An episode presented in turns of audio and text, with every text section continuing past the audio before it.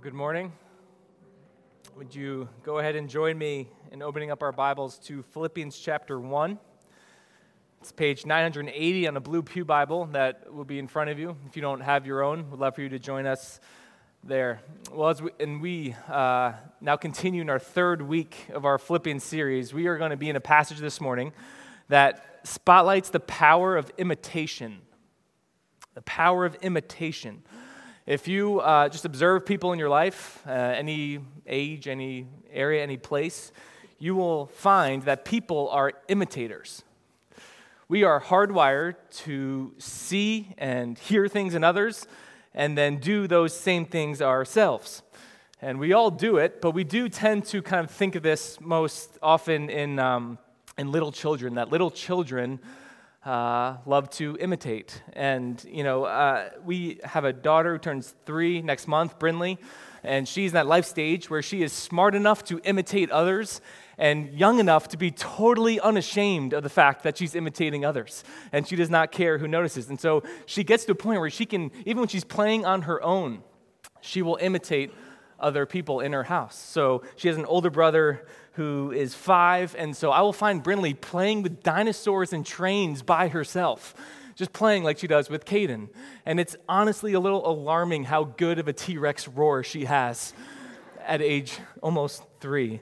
Um, and so she'll imitate Caden. And, and then we'll find she's imitating mommy and daddy in the way that she uh, carries babies around and she loves putting her babies to sleep and she loves feeding them and putting them in for a nap. And uh, she will come, go put a baby in her bed, walk out of her room, and just yell, and do not call me again, bye. And she'll just walk out. and Rochelle and I are just like, oh no, this is, uh, Oh, no. Um, and with me, she loves tackling and she loves uh, playing with any kind of ball. And then, um, to my shame, she will find my AirPods and she'll put them in her ear and call them daddy's earrings. and uh, but she'll kind of walk around and she sees dad with the AirPod, and I need to reevaluate my life. Um, but she kind of shows us every day that it's an innate desire to imitate others, to mimic the way people in your life that you look up to and act like them and talk like them and live like them. And it's cute and it's kind of funny in young children, but we have to be honest. This never stops being true of us. We as adults often just feel like we can't make it too obvious that we're imitating others. So we become a little better at hiding it, but we are very aware of seeing other people and trying to mimic what they do, trying to get their results. Uh, think about it professionally. People at work that you are uh, constantly reading or listening to podcasts or trying to imitate other people in your field that you see as successful. Think about it relationally. You notice how to act as a boyfriend and girlfriend, how to act as a father or a mother as a husband, as a wife, as a friend.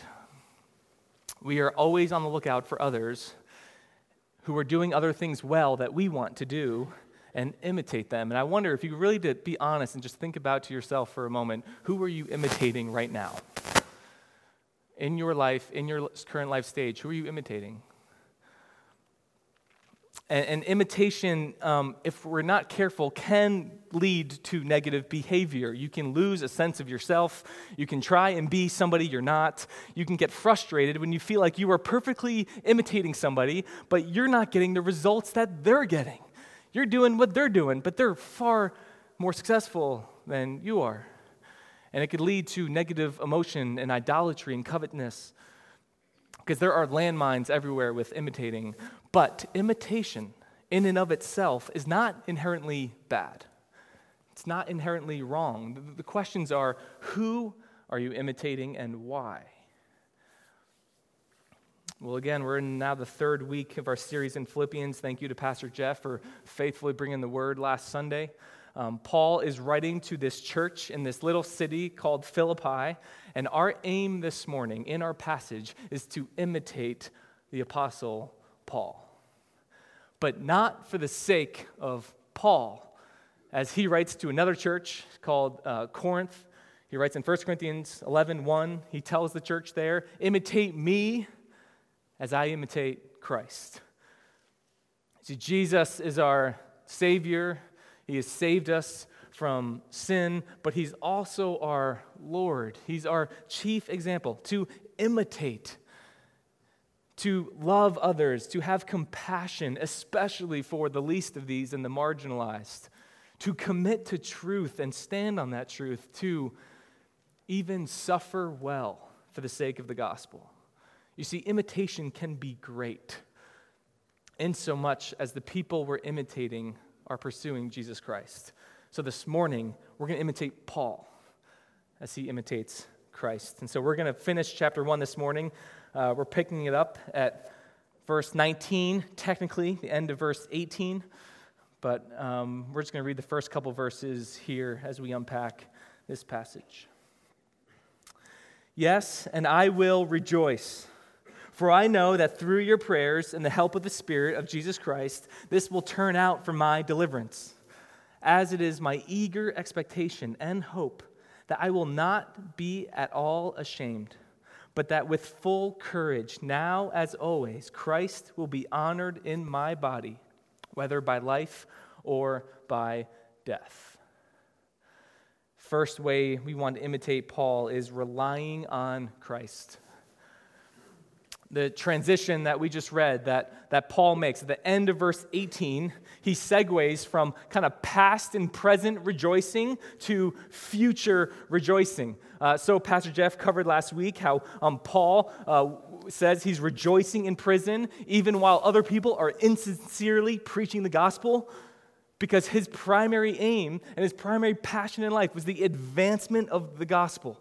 So, those guys and what they're doing, their motivations are off. Paul's saying, Yeah, they're trying to stick it to me, but the joke is on them. He said, God will deal with their motivations. Listen, motivations matter, and God will deal with that.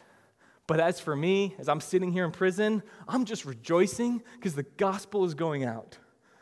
And so I rejoice in that. And then he makes the transition. And yes, I will rejoice. So now he's going from present to future. For, there's your ground clause. He's about to tell us why. For I know that your prayers and the help of the Spirit will turn out for my deliverance. The most important part of understanding this passage is that word deliverance. There's two ways you could read it. One is to say Paul was confident he was going to get released from prison. He's in prison, and that he's going to get out. I'm going to be delivered from prison and be able to go preach the gospel freely once again.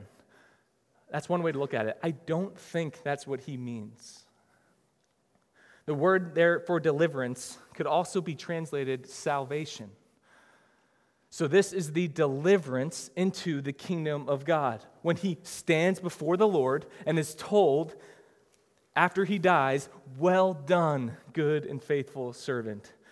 And the reason why I think that is what he means is because Paul will not get freed from this prison that he's writing from. He hopes to, he's prepared to if he gets freed, but he's writing this from the city of Rome about 10 years after he planted the church of Philippi and a couple years before he'll be put to death. So we're talking about Acts 28 range is where he's writing this letter from. Church was planted in Acts 16. He's in prison in Acts 28. And Paul will not get out.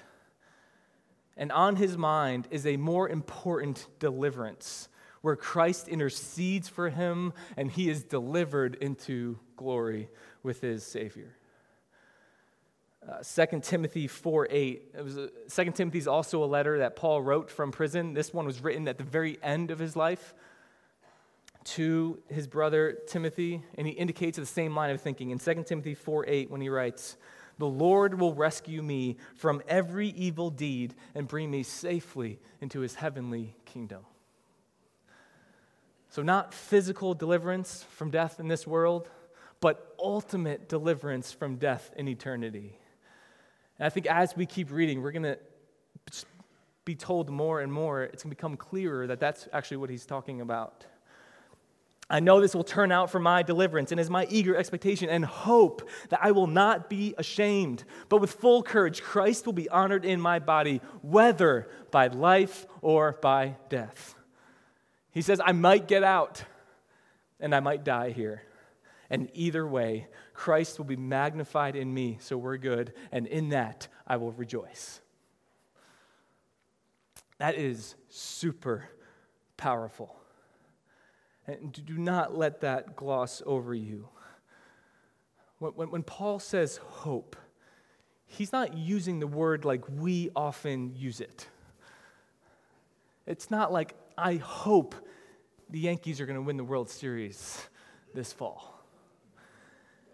Or, I hope the Jets will win a Super Bowl before I die. like, that is weak hope. And that's not biblical hope. Biblical hope is confidence and assurance that something will certainly come to pass. Jesus is our hope, and that is strong hope. Here's the thing about Paul relying on Christ is the first thing we need to notice and we need to imitate in this brother because he is super confident, but he's not self confident. I want you to hear that correctly. He is super confident, but he's not self confident. And that is the posture of a maturing believer. And when we think about confidence today in our world, it's a very attractive quality we think about in others and we hope to have in ourselves. When we say somebody is confident, that is an affirmation of them, right? To have confidence is be able to walk into a room and command the room and it, it's kind of palpable. It's not cocky, it's not needing to be self promoted, because confidence does not need praise. It's just this kind of unshakable person. And, and if you think about confidence, it can be difficult to explain. If you had to explain with your words a confident person, it's kind of hard to find the words. So it's difficult to explain, but it's very easy to recognize, isn't it? Like someone who's just confident. And we tend to notice it in others. We tend to wish we had more of it in ourselves. But we can be guilty, I think, of this too, just immersed in our culture, where we call this self confidence. And we encourage each other or we teach our kids to be self confident. And we talk about being sure of yourself and carrying yourself a certain way. But I want to be very clear Christians are not supposed to be self confident. That is anti gospel. We are not self sustaining. We do not find strength within ourselves, listen, because it's not there. Paul's confidence was strong, but it relied upon Christ through the presence of the Holy Spirit, not himself and it relied on the prayer of others. He says, I know that your prayers and the help of the Spirit of Jesus Christ. And so, just a kind of a side note from this sermon do not work towards being self confident. Do not teach that to your children as being this kind of really enriched affirmation that we need to strive for. The Bible does not call you to be self confident. The Bible calls you to be confident in Christ and to be confident in a community of believers that you know is praying for you. And, and kind of um, what we see again in this spirit of imitation. So, kind of another just point of application here. Paul provided us a grid right there of how we should pray for others who are suffering and how we should ask for prayer from others when we're suffering. It is good and it is okay to pray for deliverance in this world. It's okay to pray that the cancer would go away and be healed and go into remission. It's okay to pray for doctors and for wisdom that an illness or an injury or chronic pain would be removed. It's okay to pray for those who are suffering in a relationship of any kind would be reconciled. But beyond that, the most critical prayer that we need is that Christ would be magnified in our lives no matter the result. So, again, we talk about prayer requests that we get. You write in the cards, you fill it on the app, and every Tuesday our staff prays through those by name. We love doing that. There's a lot of suffering on that page. It's kind of a weighty time for our staff. We're kind of just going, there's a lot of just needs, right? And so we see somebody who's just been diagnosed with cancer, and we pray, and we pray for the treatment. We pray it would go into recession, and we pray that Christ would be magnified in their life no matter the result. that if they're a believer, that just Christ would be evident in their life through this trial that they're in. And if they don't yet know Christ, we're praying for somebody um, who's related to somebody in this church who does not yet know you. Our prayer every time is for healing, and then beyond that, that Christ would use the circumstance to draw them near to himself and save their soul. There's a book, it's in the library, called The Insanity of God and it chronicles Christians worldwide who are being persecuted for their faith, um, just like Paul was here in the first century. And Nik Ripken, who wrote the book, he writes this at the end that I could not have underlined it in bolder print. He writes this, this quote will be on the screen. Ruth is his, or her, um, is his wife. Ruth and I have seldom encountered a mature believer living in persecution who asked us to pray that their persecution would cease. We have never heard that request. Rather, believers in persecution ask us to pray that they would be faithful and obedient through their persecution and suffering. That is a radically different prayer. The reality is, if you comb the scriptures, you won't find Paul or anybody else asking for prayer for a circumstance to end. You will always find prayer that they would be faithful through the circumstance, no matter how it ends. Brothers and sisters, our reliance on Christ is not that He will make everything go well for us.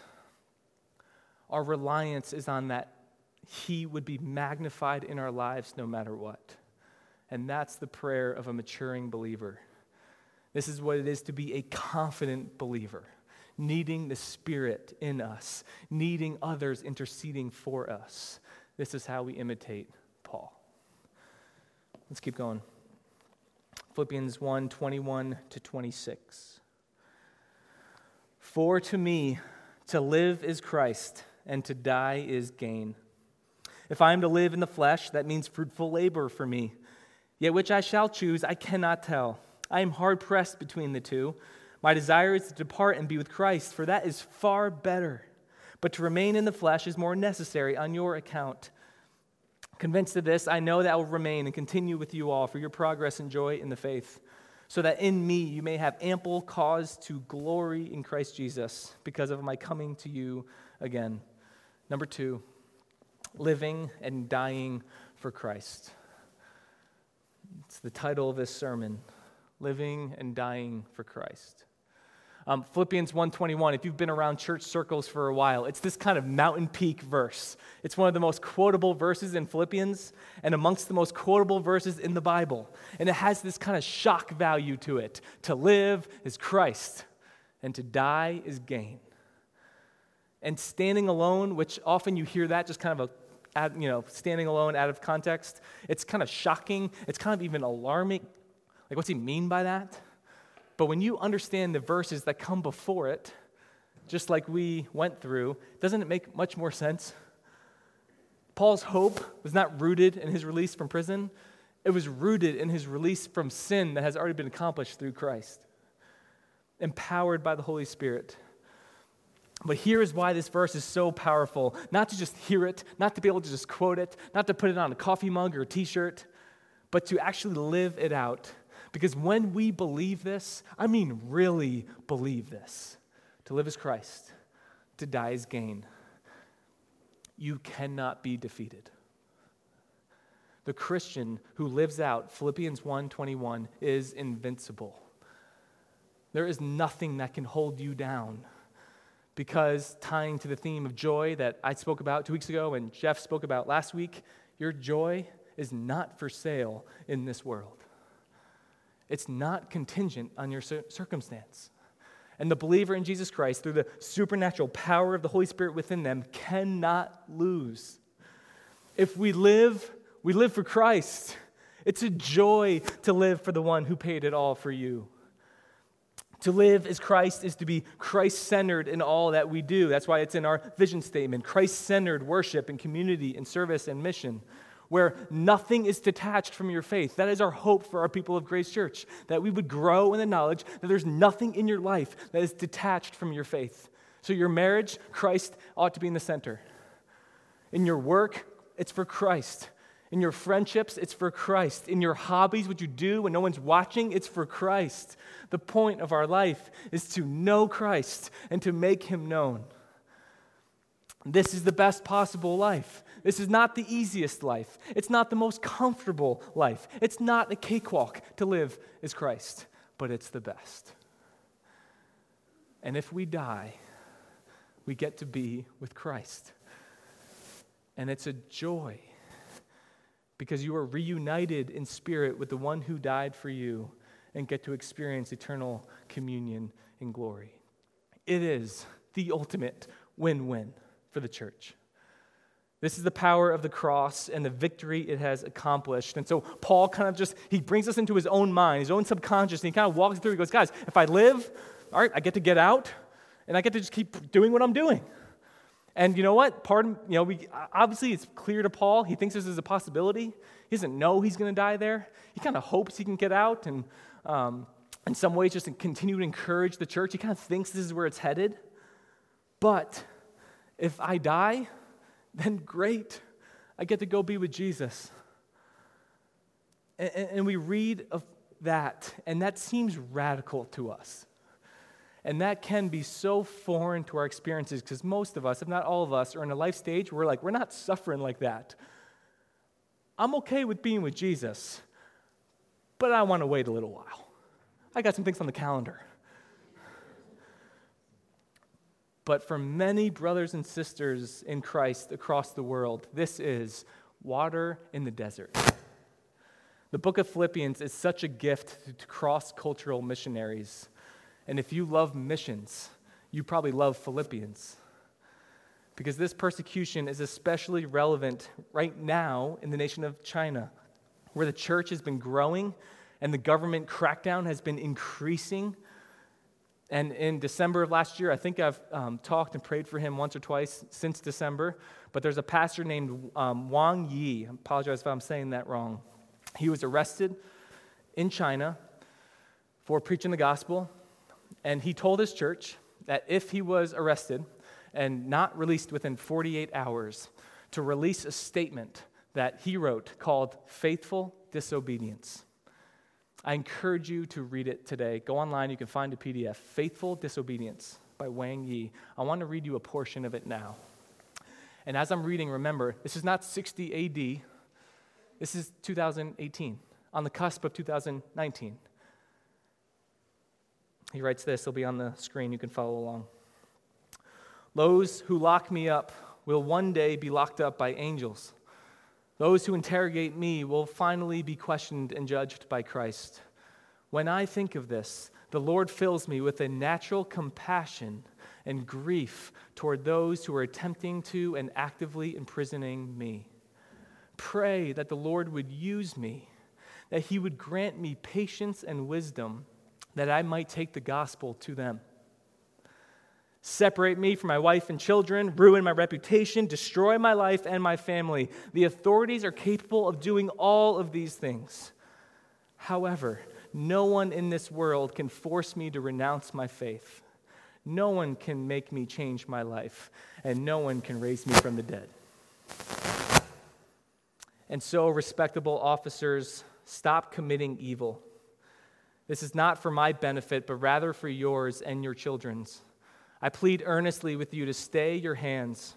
For why should you be willing to pay the price of eternal damnation in hell for the sake of a lowly sinner such as I? Jesus is the Christ, Son of the eternal living God. He died for sinners and rose to life for us. He is my king and the king of the whole earth, yesterday, today, and forever. I am his servant, and I am imprisoned because of this. I will resist in meekness those who resist God, and I will joyfully violate all laws that violate God's laws.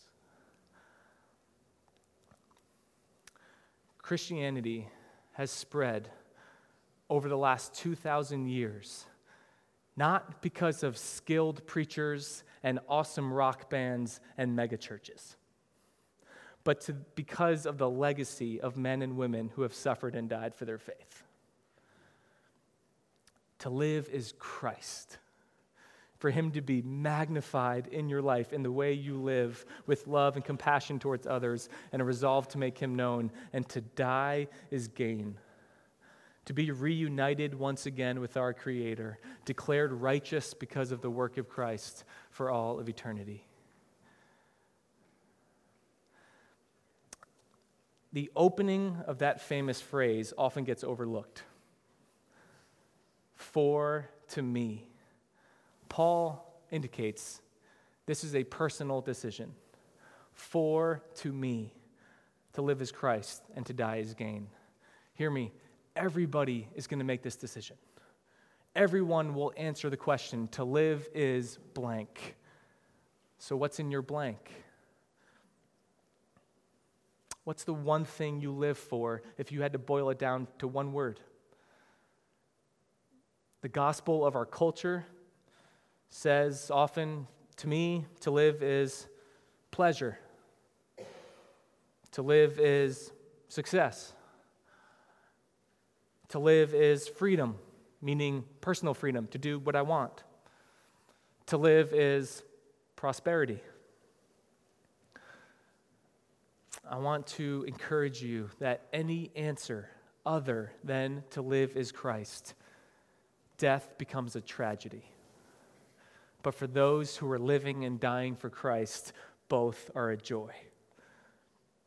Death for the Christian is not the lesser of two evils, it's the greater of two blessings. Both are a joy.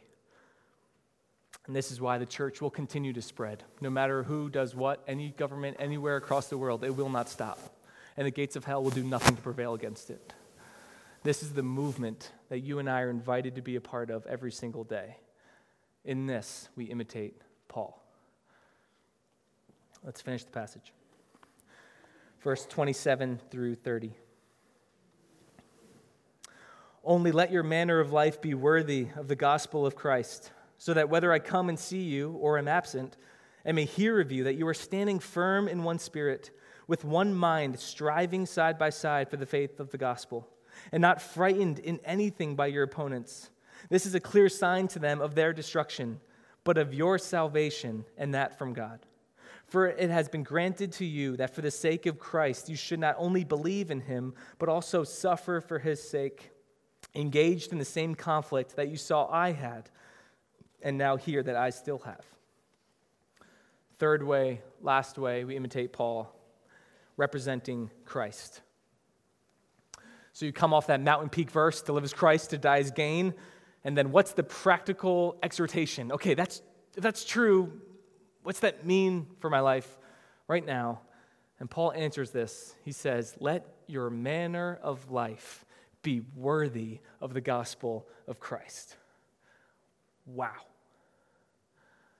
There is no higher calling than to let your life be worthy of the gospel of Christ.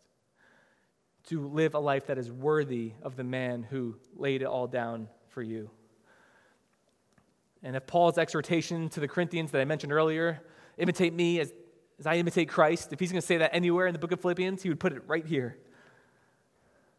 What a privilege it is to do this. And wherever there is privilege, there is responsibility. We have a member of our church, Elaine Sullivan. She's been coming to grace for a long time no, attaching no number to it. And she's also a faithful member of the missions committee. And from the moment I started serving on the committee years ago, I, recall this. I don't think I even said this to you, Elaine, But whenever she was asked to pray for the committee or pray for a meeting, she'll start it like this a phrase you will hear her say Father, what an awesome privilege we have to serve you in this way. And then she would pray that we would step up to the plate and do the workplace before us. Wherever there is privilege, there is responsibility. And what an awesome privilege it is to be counted righteous as a child of God. And therefore, what a responsibility we have to represent Christ to one another and before a watching world. So at this point, maybe you're asking, hopefully you're asking, okay, I understand why, I want to do this. What the heck does that look like? It's a great question because Paul is going to give you two broad answers. What's it look like to live a life that's worthy of Christ? First, that you are standing firm in one spirit. This is important. You cannot do this alone. You cannot stand firm in one spirit by yourself. And when he says you, he doesn't mean singular you alone at home. He means you, plural you, meaning that you cannot live a life worthy of the gospel divorced from the church. That we apply this together. And just like we need one another to be confident in the faith and we need one another's prayers, we need one another to stand firm. And it goes without saying that standing firm in the faith in 2019, that's kind of a difficult ask right now. In a world that is tugging at us every rich way to buy into a cultural doctrine, to justify behavior that is contrary to the gospel because, well, it's 2019 and everyone's doing it, this is just the way it is. It's tough to stand firm there. So stand firm in the gospel and do it together. And then, second, strive side by side for the faith of the gospel. So you have stand firm and then strive forward side by side. Again, you can't do it alone. This is corporate application. This is us together. We need one another to be obedient to God's word. And by standing firm and striving forward, it keeps us from fearing a world around us that is trying to tear down a gospel and promote an alternative gospel in its place. And, and, Paul does this often, all throughout his letters. He especially will continue to do it in Philippians, as we'll see week after week. He uses these physical word pictures to kind of paint a picture of what we should be doing, how we should be living.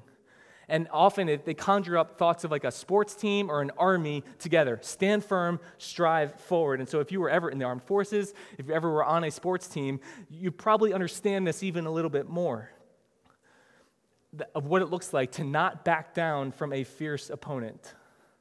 I know personally, um, in playing basketball, when I stepped onto a court and faced a team that looked like they were just going to destroy us, I went to Little Midland Park High School.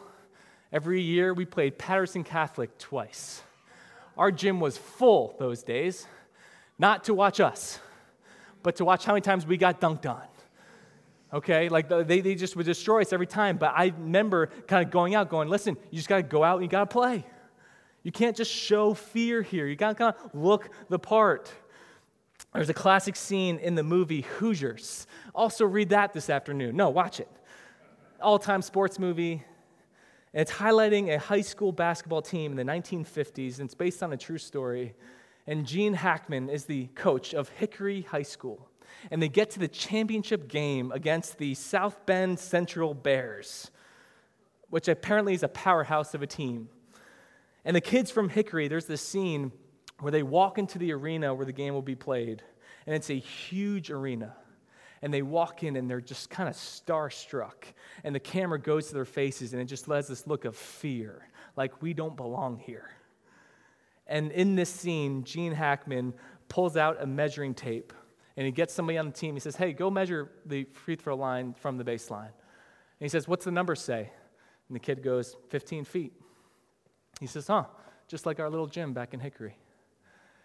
And he gives it to another kid and he goes, From the ground up to the rim, how many feet is that hoop? The kid says, 10 feet. And he goes, Wow, just like our gym back in Hickory. You'll find those same measurements. And in this way, he's telling his kids, this moment is not too big for you. You can handle this. You can be here. And of course, they did win with the good old white picket fence play. You remember that? No, you don't. Okay. Just know this if you're in the driveway, it works every time, all right? Um, but Paul was Gene Hackman before Gene Hackman. He's telling the church of Philippi, you have no reason to fear. You can handle living a life worthy of the gospel before a world that disagrees with you because you have been equipped to do so. And that same power that raised Christ, raised Christ from the grave now lives in you. That same spirit that descended upon Jesus at his baptism now dwells within you. And as silly as this illustration might sound, many Christians walk around their life in today's world like those kids in Hoosiers. Just the look of fear on their face, struggling to have confidence that we won't be just overwhelmed and swallowed up by a culture that wants to marginalize belief and, and wants to make you think you're crazy to believe some of these things or that you are on the wrong side of history. You just wait. And you're a bigot if you do not change your views on certain areas. And it strikes fear in us. And so we need this word today. Church, stand firm in the faith. Stride side by side in the faith. Do this together. You were never meant to do this on your own. We need one another in the church. But as we close, here's where the illustration between Philippians and Hoosiers now differs. In the movie, they could have still got creamed, um, they, they, they could have lost. But remember, in Paul's mind, for those in Christ, it's win win. We don't need to defeat the world. Christ already did that. He broke the power of death when he died on the cross. Death died when Jesus rose again. And so we don't need to condemn the world. We don't need to act like they are a team to be defeated. We don't need to get behind our keyboards or our iPhones and condemn a world on the internet or ridicule others or act like there are people in the world we need to beat. And I don't care what any renowned pastor says on CNN or Fox News elsewhere. That's not a life worthy of living of the gospel. We're not called to defeat the world. Our battle is not against flesh and blood. Jesus won that victory. Our job is to walk in that victory and reach a world, not defeat it. And we're here to rely on Christ and to live and die for Christ and to represent Him to a world by standing firm together in the faith and striving together in the faith to make Jesus known and where necessary, to suffer for his sake, just like Paul did, just like millions who have come before us in the history of the church have. Because if we get beat emotionally, if we get beat socially, if we get beat physically, we still win. Because we're either going to reach others for Christ or in our suffering, Christ will be magnified in our lives. But either way, God's going to get the glory. And the church is going to go forth. And we will enter eternity justified and forgiven, fully loved by God. So, fear, thank you very much, but no thank you. You can't control us anymore. This is a life that is worthy of the gospel of Christ and it's the only life worth living. What a privilege. What a responsibility. Let's pray.